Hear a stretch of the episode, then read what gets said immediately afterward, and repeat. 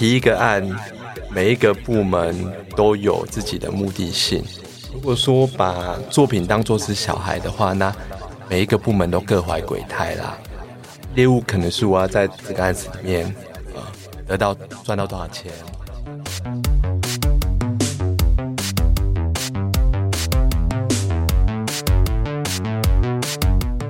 大家好，欢迎收听行销啪啪啪，我是你的啪啪 Podcast 主持人 T I N G Ting。今天很高兴邀请到了三位来宾，这是我们录音室 有史以来最挤的一次。分别是，哎，大家自己自我介绍好了，我们从摸开始。Hello，我是摸。Hello，我叫芭比。Hello，我是福福。哦，这今天这三位来宾全部都是 Four A 现役的广告公司的文案。所以，我们今天主题当然就是要做那个文案相关的。那一样跟之前做网红媒合公司的一样，我希望我们的上半部是主要在介绍文案工作本身，因为我觉得其实有非常多人，特别是文组的学生。特别是有广告梦的人都会想说：“哇，我以后要当文案。”虽然我自己也是文案工作，但是我自己不是在正规的广告公司出身的，所以其实我还是很想要了解这实际上会是怎样。那就请猫开始介绍自己吧。Hello，我是猫。其实我最早讲我自己的经历嘛？对啊，可以有不方便透露，可以自自行消音。我最早其实是在一家 Four A 的数位广告公司当业务，然后后来才转转创意。所以，但转创意的过程中，其实就会发现，其实广告公司要进创意的门槛非常的高，或是整其实整个创创意圈是非常封闭的。所以，当初我的策略是从进业务以后，然后再去创意。所以现在就是做了两年的文案工作。那芭比，我觉得从事代理商，不管是创意里面的文案或是设计也好，都有好像都有一种叛逆的一个心情，而且是从小开始叛逆。所以我们今天都叫你叛逆的芭比，这个称号也也也太烂了吧？在高中的时候啊，念的是文组，那文组。说真的，如果成绩不太好的话，选择是没有很多的。就是，呃，你可能法律系不能选，厉害的商学院你不能选。那你会选什么？广告。就是如果你呃想要在文组里面有一个好的出头的话，我觉得结合商业跟写作是好的方式。那结合商业跟写作，那我就第一个想到了广告公司。那也从高中。立下了这个志向，然后慢慢朝现在。也太热血了！我们不是要热血一点吗？啊、我高中想要当画家，哎，你现在也是啊。好，哎，先不是重点，我们先介绍来宾。对，好，我我其实嗯，就跟刚刚那个芭比讲的，其实我大学是念我大学是念商的，对，我就是原本应该就是我的那个 career path 应该是可以。你知道，但我就是误入歧途，没有啊。就像我的同学，现在很多他们会在所谓我们说行销端的那个甲方，然后他们就是在品牌端嘛。那我们就是在乙方，就所谓的代理商为他们服务。那会走上这条路，也是因为虽然说我大学是念商科，但是我一直在学校里面的类似戏剧社的社团啊，就是那样子的一个实习单位里面，然后我们每学期都会做戏剧。然后我最后大大五延毕的时候，我自己也写了一个舞台剧，然后也当导演什么。其实以前是有创作梦的，是有戏剧梦。我甚至研究所还去考了北艺大，然后就备二没有上。然后后来就觉得还是希望可以结合创作这件事吧，所以就觉得嗯，那广告好像 somehow 是一个。不会饿死，但是又可以满足一点点创作梦想的工作。虽然说好像后来也不是这么一回事啦，但这待会可以再说。好，就是来历是这样。哎，所以这边只有摸是一开始不是文案工作。对，其实我甚至是一刚开始连广告业想都没想过。因为我其实当初我念的是哲学吧，就是那时候念完哲学出来以后，基本上就是一个饿死的状态。但是，一整个产业来说，传播业真的是一个比较好进入门槛的地方。你现在在不推哲学系吗？呃，我建议大家真的，如果有梦的话，可以就是下辈子再读哲学。哎，但我我个人第一个，哎，现在讲话的是那个福福。哦，不好意思，因为我们就是来宾有点多，所以大家可以讲话之前先讲一下。哦，好，我是福，就是我我个人第一个老板是正大哲学系的，对，他很优秀，所以哲学系还是很棒，大家不要这样。谢谢谢谢大家。哎，那叛逆的芭比，请你的科系就是广告系这样。对，我是念辅大的广告系。那第一份工作就是文案，对，第一份工作就是文案。所以就是刚刚福福讲的，就是创意可能一开始不是哎啊，不好意思，是刚刚是摸讲的，创意可能一开始不是那么好进去，但是你一开始就直接到了广告公司的创意部门，也可以给新兴学子一些建议啦。就是如果你在大三、大四的时候，如果真的决定要进代理商工作，多尝试实习。或是多挑战一些实习的机会会很有帮助，毕竟血汗工厂都需要免签劳工，你就去实习，了解创意正在做什么。那结合你的所学跟所长，我相信被人家凹久了就是你的。那我自己想要问一下，因为我还是必须强调，我就是没有待过正规的广告公司，虽然我现职也是文案，但我就是很想要知道，一支广告从它的我们品牌这边有委托，到它实际上在电视上播出。那这个这一整个流程里面，文案到底负责的是哪些项目？就你们自己自身参与到的，这好像要从整个广告公司的大流程开始讲哎。对啊，要分分配一下嘛。嗯，福福你要先说吗？就一开好，就是一开始我们会所谓的接 brief 嘛。那所谓接 brief 就是从 account。广告公司的业务，他会从客户那边得到需求。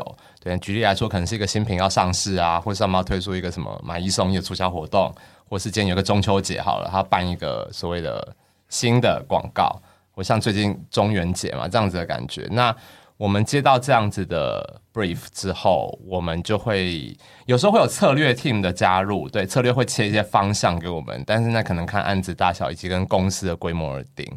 那策略决决定了之后呢，我们决定一个方向。那接下来创意的部门，因为创意的 team 基本上简单的组成就是文案和设计，对，那个呃艺术设计就是 art art designer 跟 copywriter。那大家就会一起讨论出 idea 是什么。好，举例来说，我们今天中元节好了，我们可能要做一个就是跟鬼有关的事情好了。对，好，我们做出这个 idea 之后呢，大家就会去分工。好，那我觉得分工可以交给。接下来说，好我接力，接力啊，这么多。好，现在讲话是叛逆的芭比。关于文案跟设计的分工，嗯，这是一个蛮大的学问。那尝试上来说，可能因为呃，如果你是一个 designer，你对于美感美学那是是比较专业。那视觉表现或者是它的风格，那主要是由呃 designer 来做发想跟提出。那文案这边的工作，我觉得就比较繁杂一点，就诸如文字的调性啊，或是你整个品牌要说什么。那文案可能走在前面一点，那把你这次接到的 brief，你要卖一支新的商品，或是你要做一波促销，那甚至是一个品牌的形象的建立，那文案就要去针对他品牌想要说什么，跟品牌自己拥有什么来去做撰写。然后发想以及提出。我补充一下，我是我是摸，就我补充我补充一下，就是叛逆的芭比 说的话，就是其实我觉得广告公司里面大概就是一个接力大赛吧，就是从品牌接呃品牌端接了一个棒子过来，那 account 就开始去。统筹这个棒子接下来到底要接给谁？那有的时候会接给策略，策略就会从全盘的市场分析下面去看一些这个品牌应该往哪里走，应该讲什么。那有时候策略如果没有进来，那就会直接交由创意这边开始发想。那创意内部虽然基本的组合就是文案跟设计，但是我不确定你们过去在发想那个 idea 的时候的形式为什么。但是就我。的经验里面，呃，我们通常都会有个大会议啦，就先定出一个 idea，一个切角，那基本上就是一个讯息，那视觉就是要辅助这个讯息去就用视觉传递，那文案就是用文字的方式，那最后再产出看是一个影片啊，或是是一个数位的 campaign，然后再直接上线到消费者的那个体验当中，所以大致上大概是这样子。嗯，所以如果是电视广告的话，可能就是就开始直接写一个广告的脚本这样子吗？不一定从脚本开始，其实嗯，灵感或者是主张，它其实是一个大家的共同创作啦。不管是一支电视广告，或者是一个网络的 campaign，那这中间可能文案会去想说，你品牌怎么讲比较好。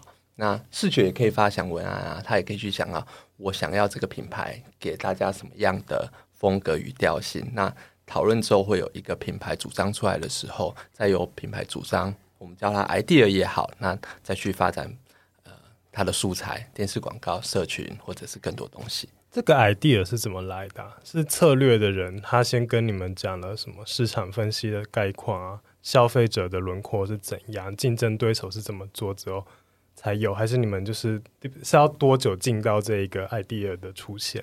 我觉得那个真的要看规模，哎，就是看案子的规模。因为你说有时候哈，可能客户的需求只是一个三篇脸书 po 文，他就不会有策略这个事情。嗯、但如果是一个年度品牌形象广告，它就需要有大量的，就你像你刚刚说的，消费者轮廓是什么？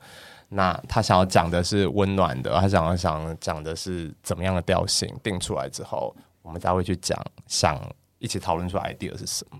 哦，所以说可能脸书的，因为我我我本来以为会是品牌，可能想要做一个年度的计划，可能里面就包含了电视广告，然后粉丝团至少可能两季或者是一年的维运或者什么，然后这是相关的，所以其实有时候还是会就是分开来的。嗯，会会看它的目的性。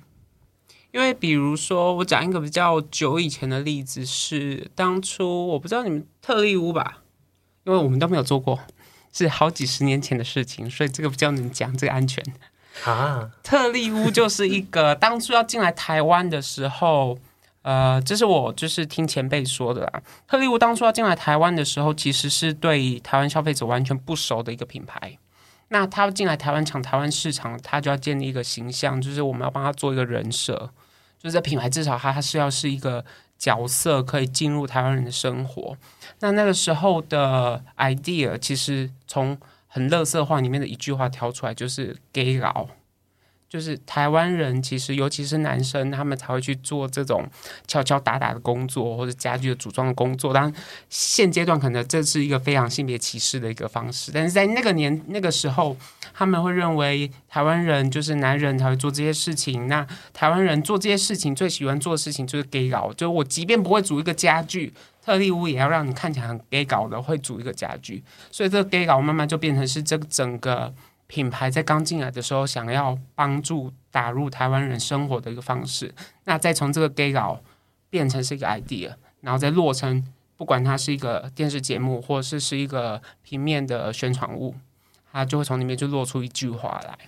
嗯，这是一个很典型从策略然后发展出 idea 的一个案例。他必须够了解，先去做很多很多的研究跟分析，了解消费者。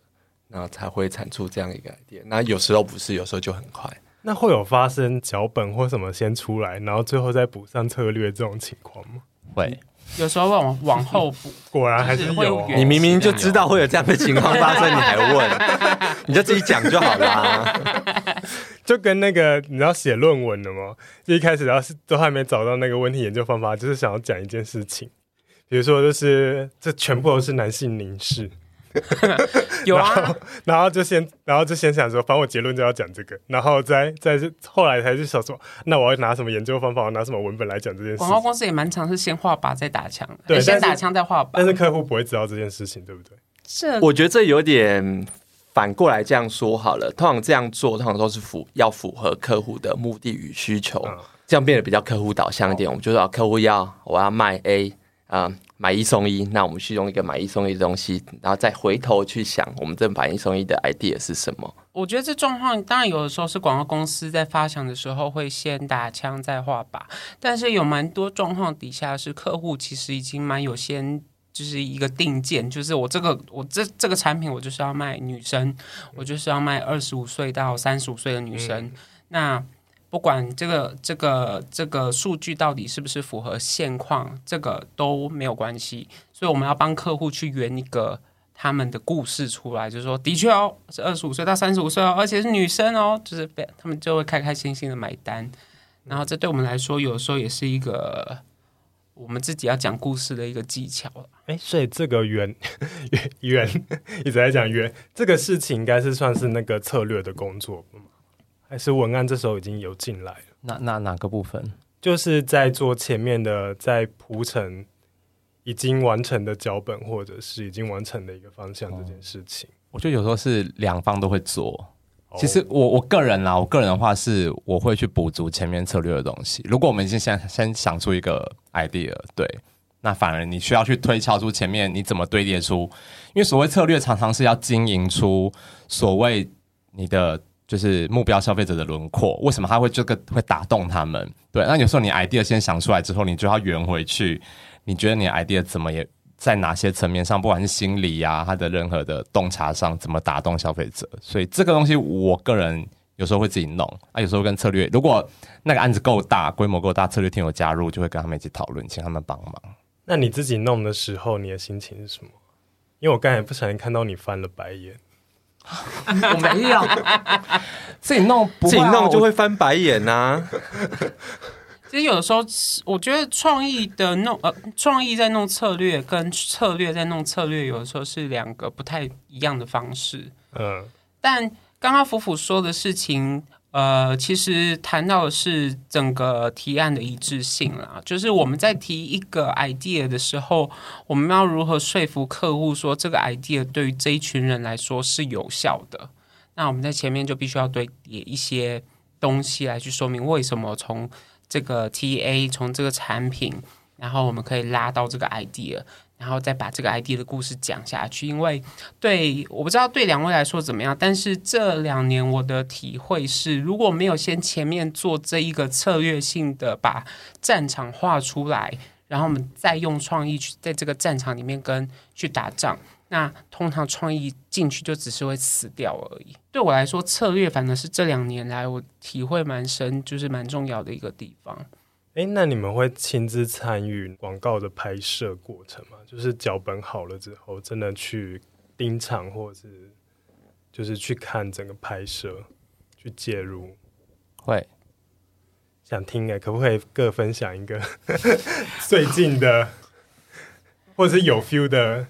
经验越来越黑暗了。哎，没有，我们先 我们先正面一点嘛，就满意的，就是快乐的，就是让你觉得哦，就是这个就是广告公司啊的那种经验。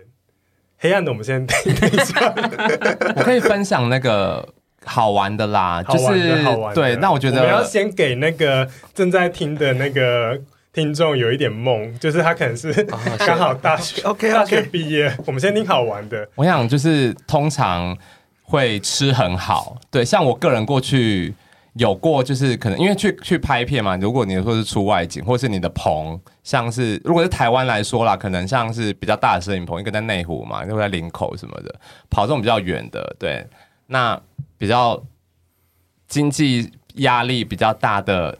拍片的公司就会可能订便当，但是经济比较阔绰的公司，预算比较大的公司，可能就会叫一台外汇车，对，然后你就可以吃很好，吃 buffet。就是拍片的时候虽然累，你要你要盯那个嘛，因为你要看品呃，不管是演员的表现啊，或者产品拍的好不好看、漂不漂亮，你要去盯这些美美嘎嘎的东西。但是同时，你就是可以吃到比平常更好的东西。而且，因为我觉得对广告创意来说，常常没有办法。在规律的用餐三餐上，所以去拍片的时候可以规律的吃三餐，我觉得是一个很好的事情。而且我拿不完的零食哦，对，那边永远都饼干啊、饮料，就是你缺什么，基本上你在那边要什么有什么。在拍片现场，其实代理商的地位跟客户是一样大的。对，你会跟客户并坐在那个小荧幕前面。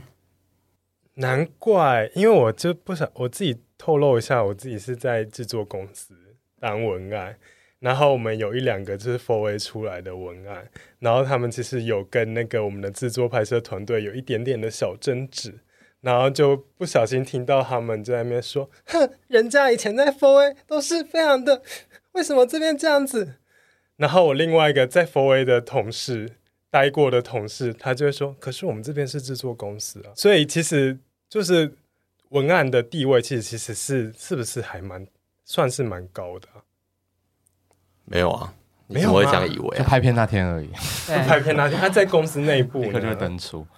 因为我常常在那个网络上看到那种，就是 AE 他自己分享什么哦，我是我是爱奥美公司的 AE，我来分享我一年的入行心得什么之类，就这种部落格文，然后他就会最常出现的一个桥段就被创意骂，被创意骂比较像十年前我们会听到的。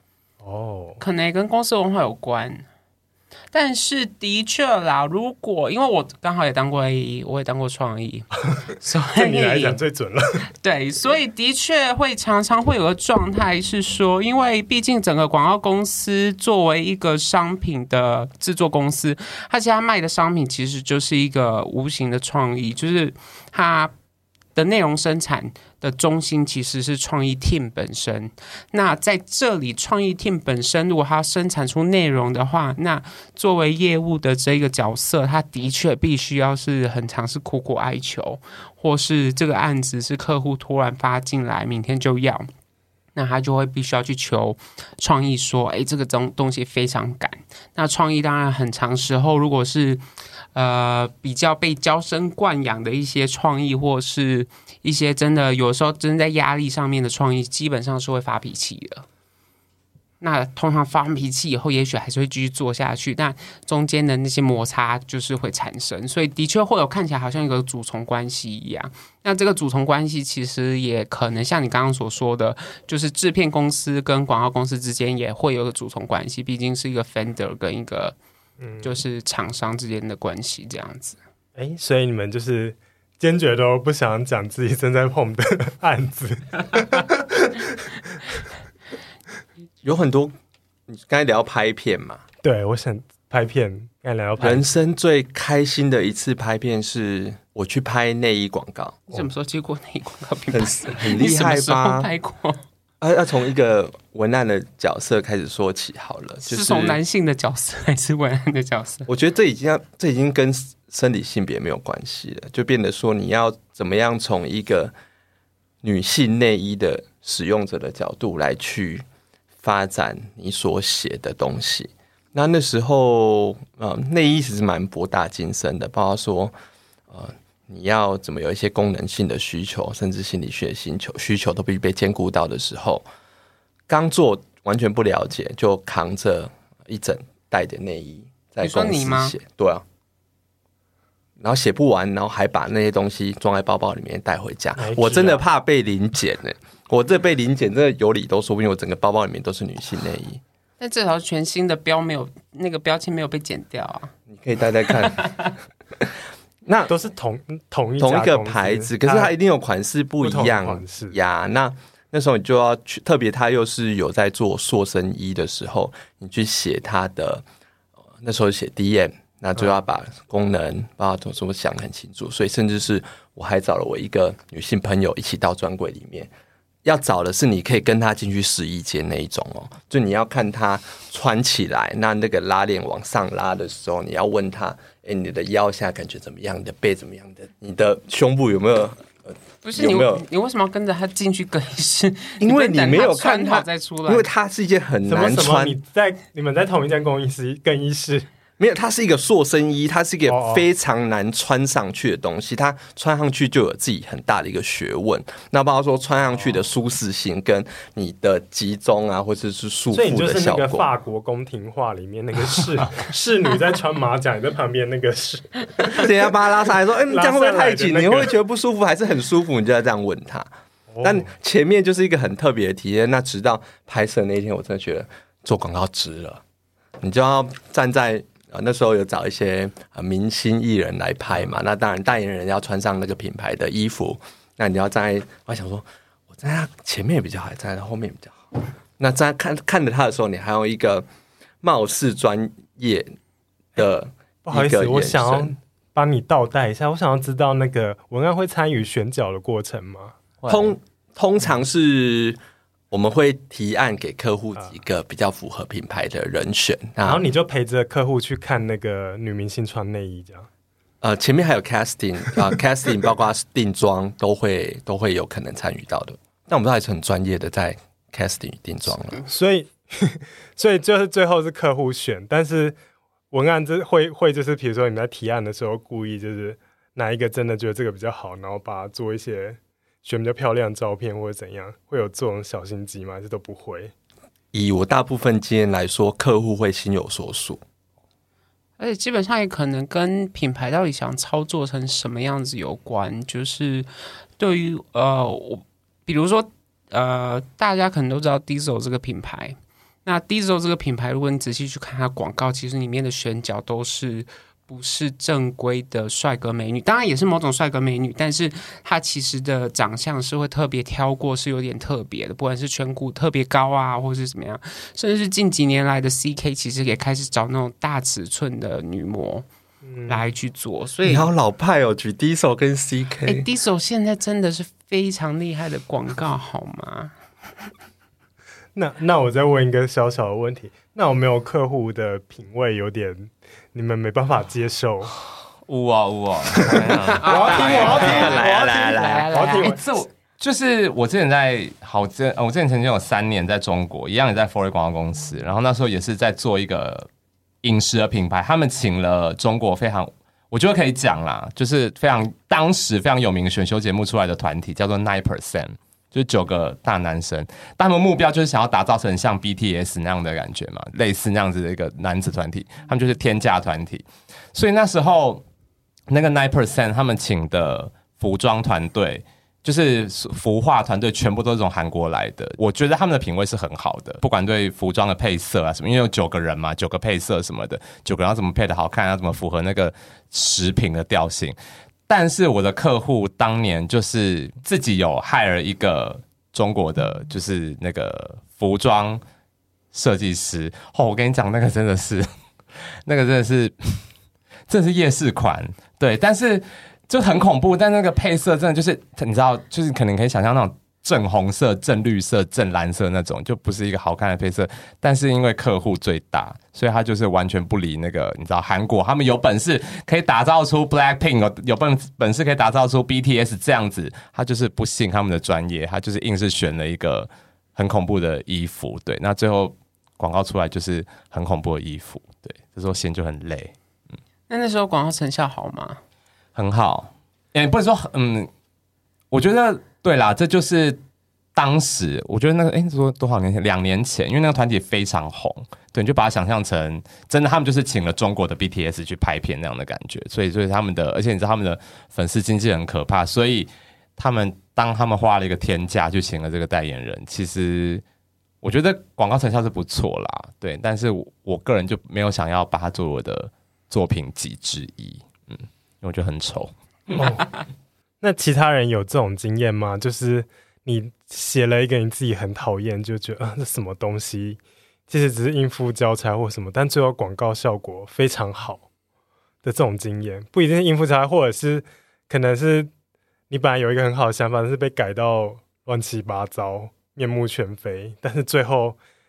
大家都觉得啊，好棒，但其实你内心是讨厌这支广告，有这种经验吗？我自己是不至于有到讨厌的经验，但是台湾其实有蛮多这种客户，其实就是呃，他们会希望你写一些新的东西，就是一些有趣的新的文案的梗，或是一句 slogan，但是最后怎么样都会变成是什么业界某某第一，就是。他怎么样子，他最后都只要讲这句话，而且你会发现他这十年内都讲一样的话。那刚开始你可能会很在说某个人气品牌吗？啊、呃，蛮多人气品牌。所以其实刚开始会觉得蛮不适应这件事情的，会觉得哦天哪，你这都讲十年了，怎么还会有效？但实际上，如果你再去了解一下，其实你会发现所有的品牌，就是人气品牌，都是在对非常稀少，是就是非常多的广告都会做这件事情。然后的确，他们也会变成是一个，如果我同样在做人气品牌，我不讲这件事情，那我就会被别人讲掉。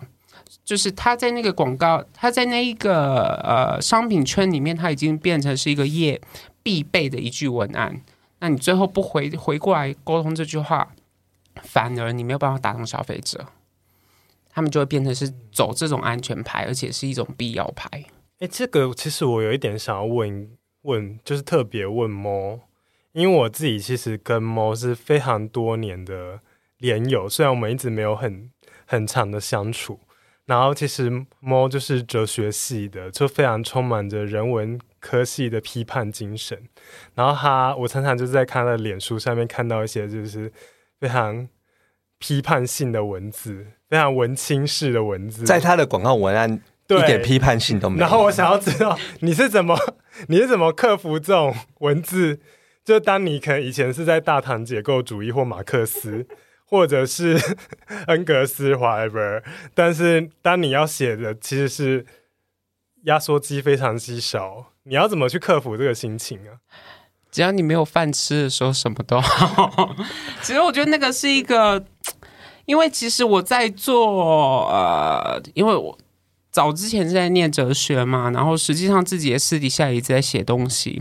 那对我来说，做广告文案只是一个转换，就是我不知道大家有没有看过《千年女优》或《千面女郎》，就是它其实是一个呃，文案是一个文字上或是语言上面的一个演员，所以。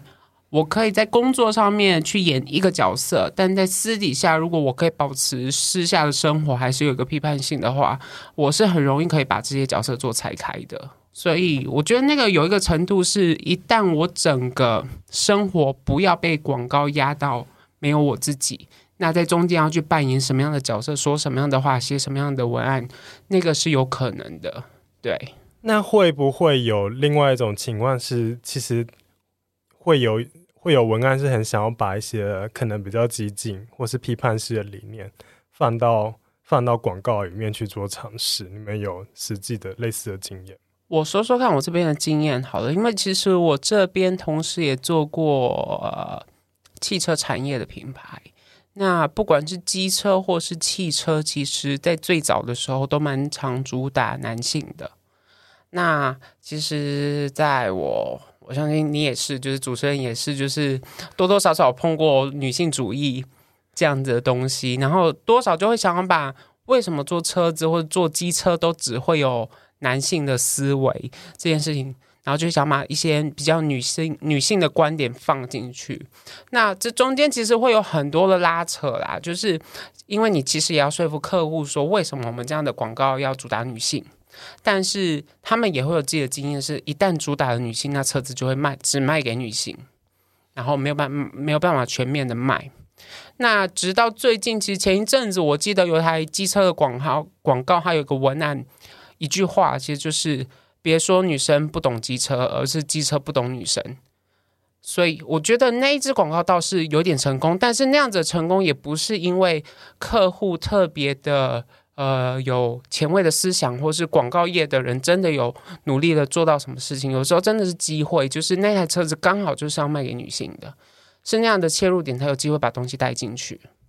对，这是我碰到的比较希望把一些观点带进去的机会，但是中间可能会因为拉扯而不见的过程。我觉得就是用文使善用文字的人，其实都蛮有个性的。我想要听听你们有没有。就是文案跟文案之间，自古文文人相亲啊！你现在是要挑拨离间的意思吗？我想要听你们有没有，就是有广告作品是跟不管是上司或者是其他人有非常大的歧见的时候啊。呃，我可以分享，嗯，一支广告里面是哦，应该说提一个案，每一个部门都有自己的目的性。如果说把作品当做是小孩的话，那每一个部门都各怀鬼胎啦。业务可能是我要在这个案子里面，呃，得到赚到多少钱。那创意的主管们可能是觉得，嗯、这个案子我有我自己想说什么，我想要拿到一些什么奖。那基层的文案就相对单纯，我想要说什么，我想要表达什么，我想要用这个品牌。来去做什么一些改变？那当大家目的性不一样的时候，那有期待就有失望嘛。那如果说用从一个文案的小文案的角度来说，主管去改你的东西，或是主管在 manage 他的提案的时候，他的目的性可能是一些文案还没有办法理解的，他必须有提案的策略，创意有自己提案的策略。他资深的主管知道我怎么说、怎么卖这个稿子或者脚本是比较会过的，那他的提案就有他自己的逻辑，那他会变得就会反过来来去。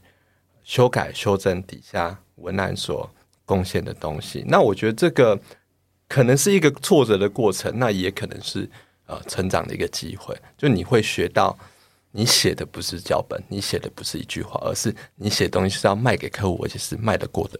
好客气的，但你是要听怎样写不出来，要叫去 打拉是不是？但我猜，我猜我想听的是跟主管吵架的啊，我写的比较好，没有、啊。没有好不好？我觉得真的没有，还是过不过，真的没有好不好？那我再问一个小小的问题，来当做这一 part 的总结。好，我们知道就是呃，过去的广告传播的途径是电视。或者是大的报章杂志，可是随着那个数位广告的兴起，或者社群平台的兴起，这些整个传播的途径，也就是渐渐的去中心化了。以前只有电视或者是大的杂志报纸，但现在可能是 GDN、雅虎原生广告、社群平台，就还有分 Instagram、Line，然后 Facebook 各式各样，那还要搭配广告，那可能还要串一些网红什么什么。其实算是蛮大的一个改变。那你们自己在 Four A 的广告公司里面，有感觉到这种这样子的改变发生之后，你们公司的内部的改变吗？我其实我个人，因为我一开始第一家广告公司就是就是数位原主、数位数位为导向的广告公司，所以我其实在我做这一行已经第八年了。我在工作的第一二年就开始。那时候还没有所谓的，就像说大家不会讲他们是 YouTuber，大家会讲他们是可能脸书的，就是他们可能一个粉专。那时候会这样讲。那时候其实我们就已经在尝试跟，像我那时候就已经跟，现在可能 可以说他他可能没有那么没有现在那么巅峰了。像那时候我们就跟星期天合作，如果大家还有听过的话，如果现在听众有听过的话，对，那时候我们就已经找太好了。星期天一个当年他是用配音的，对，那时候我们就已经跟他合作了。所以那时候我是觉得。可能是因为我自己本身就是数位广告出身的，所以一开始就会很习惯知道说怎么样去跟时下现在数位环境的改变去做，你知道相应应的去抓到消费者的品味了。对，但是我我因为我本身就不是所谓可能大家知道那种传统 for a 广告拍一支可能三十秒或者两十分钟的大片那种出身的，对，我不知道。就是芭比或者那个猫有没有这样的想法？客户也拿不出什么钱拍千万大片啊。对啊，很少，现在已经没有这件事。哦，所以比较大的落差是在产业，就是客户预算上很。倒不是客户拿不出这些钱，而是现在的媒体平台的破碎化导致支出是分散的。嗯，他没有必要在电视媒体上面像过去单一媒体的时候砸那么大的预算。那一包钱必须去做其他的使用的时候，就不会有。千万大片的产生，就是过去的千万大片都只要砸在电视上面，他们现在一千万可能要一部分砸在电视，一部分砸在网络，然后一部分砸在媒体，然后甚至有一部分砸在 KOL，那这些钱就会被分散掉。可能以前拍一支片四五百万很正常，现在你能碰到一支片有两百万给你拍，就已经你就要偷笑了。哎，我自己在制作公司也是，我到现在都还没有看过单一有一只有两百万。是啊，是啊，真的很少。嗯，但是因为如果我刚刚是提到说，整个广告公司内部到底有没有因为数位化，然后产生内部自己的转型？我因为我刚好呃待的创意 team，刚好之前待的创意 team 是非常传统导向的，就是呃纯拍片。那我现在待的创意 team 其实是一个比较数位导向的 team，就是拍片只是辅助。那我觉得这两个思维其实有点不一样，就是以前拍了一支大片，那所有东西都要沿着这个大片来讲，就是大片就是它的主轴核心。那现在等于说位传播倒是是 idea 是核心，那有没有拍片只是要去看说我这个 idea 到底要拍片讲清楚呢？所以我拍片，还是我用贴文就可以讲清楚？那我就用贴文就好。所以这个就会是一个就是整个我们思考中心的核心到底从哪里转移到哪里？我觉得这是在数位跟传统之间的一个差异跟变化。所以可能不会有像我知道有一些广告公司，它可能是后来会成立一个 social team，也是会有这样的状态。所以，但是你的公司是就都还是创意的，就是一样的编制这样。这可能会是因为像呃，我们公司它大概是传统跟数位两个都有混着一起做，那的确就是会是变成是看客户的需求。就是要拍片也可以，然后拍要做数位的 campaign 也可以，但是也会有客户直接提出需求，说我们就是要有一个专属的 social team，所以那个时候在创意里面可能就会特别拉出一个编制来，就是这样子这一组或这两组创意就专门是在做 social 的。好，那我们最后来小小的，就是对于未来想要从事文案工作的人，大家有什么建议呢？学生或者是新鲜人？好的，我们先不要。讲让他们幻灭的东西，你们有更多机会哦。什么意思？我我是说服大家不要听，不是 不是不是不是不是，我是说，相较于过去，现在去从事广告行销这一行，你们现在有更多的平台跟媒体可以进入，绝对不限于广告代理商或者是 4A 代理商。你可以跟着一个 YouTuber，也可以做一个好文案。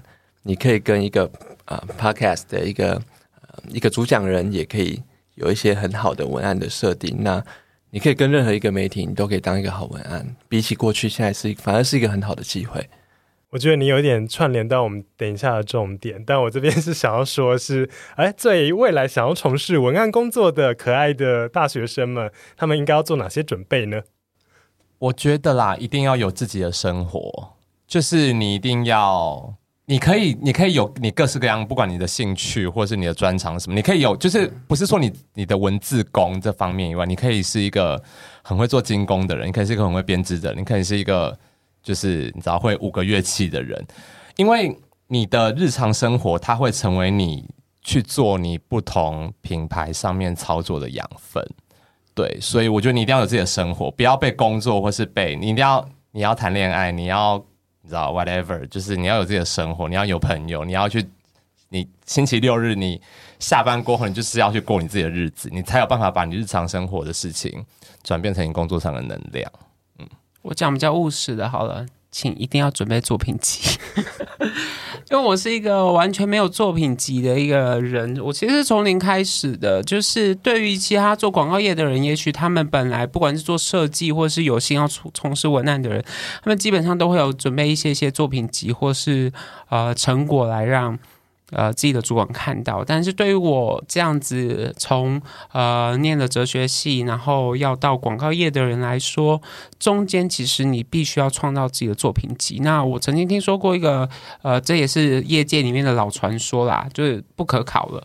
但是那样子的作品集，有一个前辈的作品集的方式是，他直接拿了一本杂志出来，这本杂志里面的所有的标题，他都把它盖上去，写上他自己的，所以这就是他的作品集。那我当初自己做作品集的的方式比较土炮啊，就是我挑几个我喜欢的品牌，那我自己主动去帮他们创造平面稿，然后帮他们做脚本。那这样的方式会让广告业的创意知道，哦，你大概知道我们我们在做什么，那你也清楚知道为什么要写出这个句子，它的目的性是什么，它功能是什么，所以。